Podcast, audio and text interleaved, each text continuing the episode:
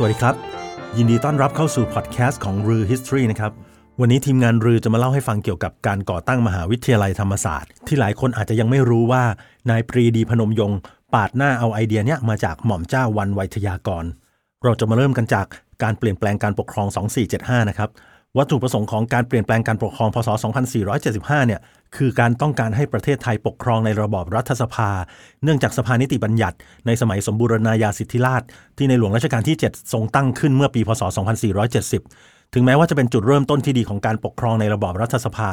แต่ว่าก็ยังคงสงวนพระราชอำนาจไว้กับพระมหากษัตริย์อยู่มากดังนั้นคณะผู้ก่อการเนี่ยจึงมีความคิดริเริ่มภายใต้คำแนะนำของนายพันเอกพระวรวงเธอ พระองค์เจ้าบวรเดช ทำการยึดอำนาจเพื่อเปลี่ยนแปลงการปกครองไปสู่ระบอบพระมหากษัตริย์ตามรัฐธรรมนูญ หรือ constitutional monarchy หลังการเปลี่ยนแปลงการปกครองในระยะแรกเนี่ยนะครับ คณะผู้ก่อการเขาใช้เวลาส่วนมากไปกับการจัดระเบียบ แล้วก็วางฐานอำนาจทางการเมืองซึ่งเป็นส่วนใหญ่ แล้วก็มุ่งออกมาตรการต่างๆ เพื่อสร้างกระแสนิยมในหมู่ประชาชน ก็เลยยังไม่มีการดำเนินการในโครงการระยะยาวที่เป็นรูปธรรม จนกระทั่งเมื่อร่างรัฐธรรมนูญฉบับถาวรเสร็จสมบูรณ์ แล้วก็ประกาศใช้เมื่อวันที่ 10 ธันวาคม พศ 2475 คณะรัฐมนตรีชุดใหม่ตามรัฐธรรมนูญฉบับใหม่ จึงได้ริเริ่มวางแผนจัดทำโครงการระยะยาวขึ้น ซึ่งหนึ่งในนโยบายสำคัญของคณะราษฎรก็คือ นโยบายเกี่ยวกับการศึกษา เพราะว่านายปรีดีพนมยงค์ผู้ร่างธรรมนูญการปกครองแผ่นดินฉบับชั่วคราวพศ 2475 เขาเล็งเห็นว่าประชาชนชาวไทยยังด้อยการศึกษา และไม่มีความพร้อมที่จะปกครองในระบอบประชาธิปไตย จึงไม่เหมาะที่จะให้ประชาชนเลือกตั้งผู้แทนได้โดยตรง จนกว่าคนไทยจะมีการศึกษาในระดับประถมศึกษาเกินกว่าครึ่งหนึ่งซะก่อน เพราะว่าถ้าประชาชนขาดความเข้าใจ หรือมีความรู้เกี่ยวกับการปกครองรูปแบบใหม่น้อยเท่าไหร่ ก็ยิ่งจะทำให้คณะผู้เปลี่ยนแปลงการปกครอง มีฐานะทางการเมืองที่สั่นคลอนมากขึ้นเท่านั้น เพราะว่าอย่าว่าแต่ประชาชนเลยนะครับ ขณะนั้นแม้แต่คณะผู้ก่อการเองเนี่ยหลาย ๆ คนก็ยังไม่ค่อยรู้จักประชาธิปไตย หรือว่าการปกครองในระบอบรัฐสภากันสักเท่าไหร่ ดังนั้นเนี่ยเมื่อมีการประกาศใช้รัฐธรรมนูญฉบับถาวรแล้ว ต่อมาเนี่ยในการประชุมคณะรัฐมนตรีครั้งที่ 6 วันที่ 23 ธันวาคม พศ 2475 หม่อมเจ้าวันไวยทยากรจึงทรงเสนอแนวคิดการจัดตั้งสถาบันการศึกษาทางการเมืองขึ้น เพื่อส่งเสริมความรู้ทางการเมืองในระดับสูง แต่ว่าเนื่องจากหม่อมเจ้าวันไวยทยากรเนี่ยไม่ได้เป็นสมาชิกผู้ก่อการ แล้วก็มีสถานะเป็นเชื้อพระวงศ์ชั้นสูง ก็เลยถูกคณะราษฎรชั้นหนึ่งมองด้วยท่าทีไม่ไว้วางใจ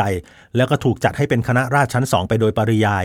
ดังนั้นแนวคิดดังกล่าวเนี่ยจึงถูกรัฐมนตรีสายคณะราษฎรซึ่งเป็นเสียงส่วนใหญ่ปฏิเสธไป แล้วก็กีดกันไม่ให้หม่อมเจ้าวันไวยทยากรมีบทบาททางด้านการเมืองอีก จนกระทั่งภายหลังที่หลวงประดิษฐ์มนูธรรมหรือปรีดีพนมยงค์เสนอเขาโครงร่างเศรษฐกิจ ซึ่งมีแนวคิดเหมือนกับโครงการเศรษฐกิจของพรรคบอลเซวิกในรัสเซีย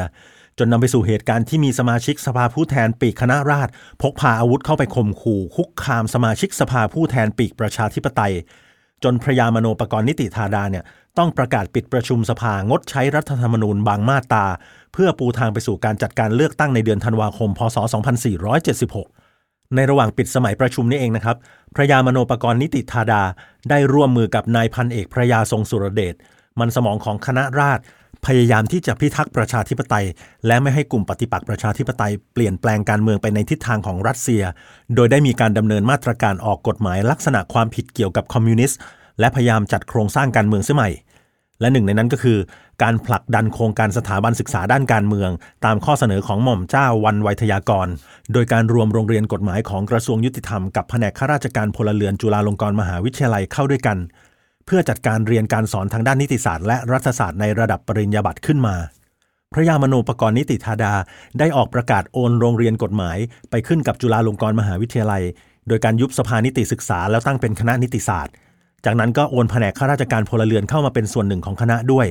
ซึ่งการโอนโรงเรียนกฎหมายเข้ามาเนี่ยจะเป็นไปในลักษณะสถาบันสมทบ โดยที่การจัดการเรียนการสอนของโรงเรียนกฎหมาย ยังคงใช้ที่เดิมก็คือตึกเชิงสะพานผ่านพิภพลีลาศซึ่งคณะนิติศาสตร์เนี่ยก็ยังไม่มีการแต่งตั้งคณะบดีอย่างเป็นทางการ แต่ได้ให้หม่อมเจ้าวันไวยทยากรรักษาราชการแทนคณะบดีไปก่อน แล้วก็ให้ดรแอลดูแปเป็นผู้อำนวยการแผนกวิชากฎหมายในคณะนิติศาสตร์ และในช่วงเวลานั้น วงการนักกฎหมายก็ได้เริ่มมีนักกฎหมายเสรีนิยมประชาธิปไตย ผลิตผลงานวิชาการเพื่อให้ความรู้เกี่ยวกับระบอบประชาธิปไตยที่แท้จริงออกมาบ้างแล้ว อย่างเช่นผลงานของพระยานิติศาสตร์ไพศาลหรือเจ้าพญามหิธรแต่หลังจากที่ตั้งคณะนิติศาสตร์จุฬาลงกรณ์มหาวิทยาลัยได้เพียงเดือนเดียว ก็เกิดเหตุการณ์รัฐประหารยึดอำนาจพระยามโนปกรณ์นิติธาดา ในวันที่ 21 มิถุนายน พศ 2476 นำโดยพันเอกหลวงพิบูลสงคราม และได้เชิญนายพันเอกพญาพหลพลพยุหเสนาขึ้นเป็นนายกรัฐมนตรีแทน แล้วหลังจากนั้นในเดือนตุลาคม พศ 2476 ก็เกิดเหตุการณ์กบฏบวรเดช โดยมีคณะกู้บ้านกู้เมืองนำกำลังทหารยกทัพเข้ามาปฏิวัติซ้อน เพื่อคืนประชาธิปไตยให้กับประชาชน แต่ก่อการไม่สำเร็จจนกลายเป็นกบฏซึ่งรัฐบาลก็เลยใช้โอกาสเนี้ยรุกหนักทางการเมืองกวาดล้างผู้เห็นต่างไปเป็นจำนวนมาก คณะนิติศาสตร์จุฬาลงกรณ์มหาวิทยาลัยที่เพิ่งริเริ่มได้ไม่ถึงครึ่งปี แล้วก็ยังไม่ทันได้แต่งตั้งคณะบดีอย่างเป็นทางการด้วยซ้ำเนี่ยก็เลยถูกยุบไปเนื่องจากหม่อมเจ้าวันไวยทยากร ผู้เป็นสมาชิกคณะราษชั้นสองถูกเพ่งเล็งว่าน่าจะเป็นฝ่ายเจ้า ซึ่งนิยมเสรีประชาธิปไตยมากจนเกินไป ด้วยเหตุนี้นายปรีดีจึงผลักดันให้ตั้งมหาวิทยาลัยแห่งใหม่ขึ้น โดยยกฐานะของโรงเรียนกฎหมายให้เป็นมหาวิทยาลัยซะเลย อีกสาเหตุหนึ่งในการยุบคณะนิติศาสตร์จุฬาลงกรณ์มหาวิทยาลัยก็คือ รัฐบาลในขณะนั้นเห็นว่าถ้าปล่อยให้มีการจัดการเรียนการสอนอยู่ อาจจะเป็นการเพาะบ่มปัญญาชนเสรีประชาธิปไตยมากจนเกินไป แล้วก็ไม่ใช่แค่นั้นนะครับ แม้แต่คณะรัฐศาสตร์ ซึ่งเดิมทีมีชื่อว่าคณะรัฐประศาสนศาสตร์ ที่ก่อตั้งขึ้นมาตั้งแต่ปี พศ 2459 ก็ถูกสั่งยุบไปด้วย ภายใต้ชุดความคิดที่ว่า แนวคิดทางการเมืองที่รัฐบาลจะอนุญาตให้จัดการเรียนการสอนได้ จะต้องถูกควบคุมและกันกรองจากรัฐบาลเท่านั้น ด้วยเหตุนี้นะครับเขาก็เลยยุบทั้งคณะนิติศาสตร์และคณะรัฐศาสตร์จุฬาลงกรณ์มหาวิทยาลัย แล้วเขาก็โอนทรัพย์สินและงบประมาณทั้งหมด ไปให้กับมหาวิทยาลัย วิชาธรรมศาสตร์และการเมืองเพียงแห่งเดียว จากที่เล่ามาเนี่ยนะครับจะเห็นว่าการผลักดันโครงการสถาบันการศึกษาทางด้านการเมืองข้างต้นเนี่ยจึงถือได้ว่ามหาวิทยาลัยวิชาธรรมศาสตร์และการเมือง ก่อตั้งขึ้นจากการสืบสารนโยบายทางการศึกษา ที่เกิดจากความคิดริเริ่มของหม่อมเจ้าวันไวยทยากร แล้วก็ยังรักษาโครงสร้างหลักสูตรของคณะนิติศาสตร์แห่งจุฬาลงกรณ์เอาไว้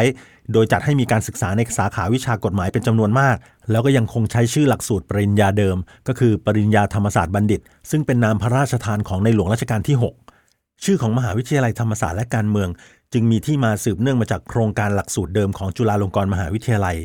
ซึ่งเรื่องนี้เนี่ยนะครับ ถ้าเราไปดูหนังสือของสิงโตพาสวัสด์นิสิตมหาวิทยาลัยวิชาธรรมศาสตร์และการเมืองรุ่นแรก ๆ ก็จะยืนยันได้ชัดเจนเลย เพราะว่าเขาได้จัดทำหนังสือธงคำตอบข้อสอบกฎหมายขึ้นมาเล่มหนึ่งในปีพศ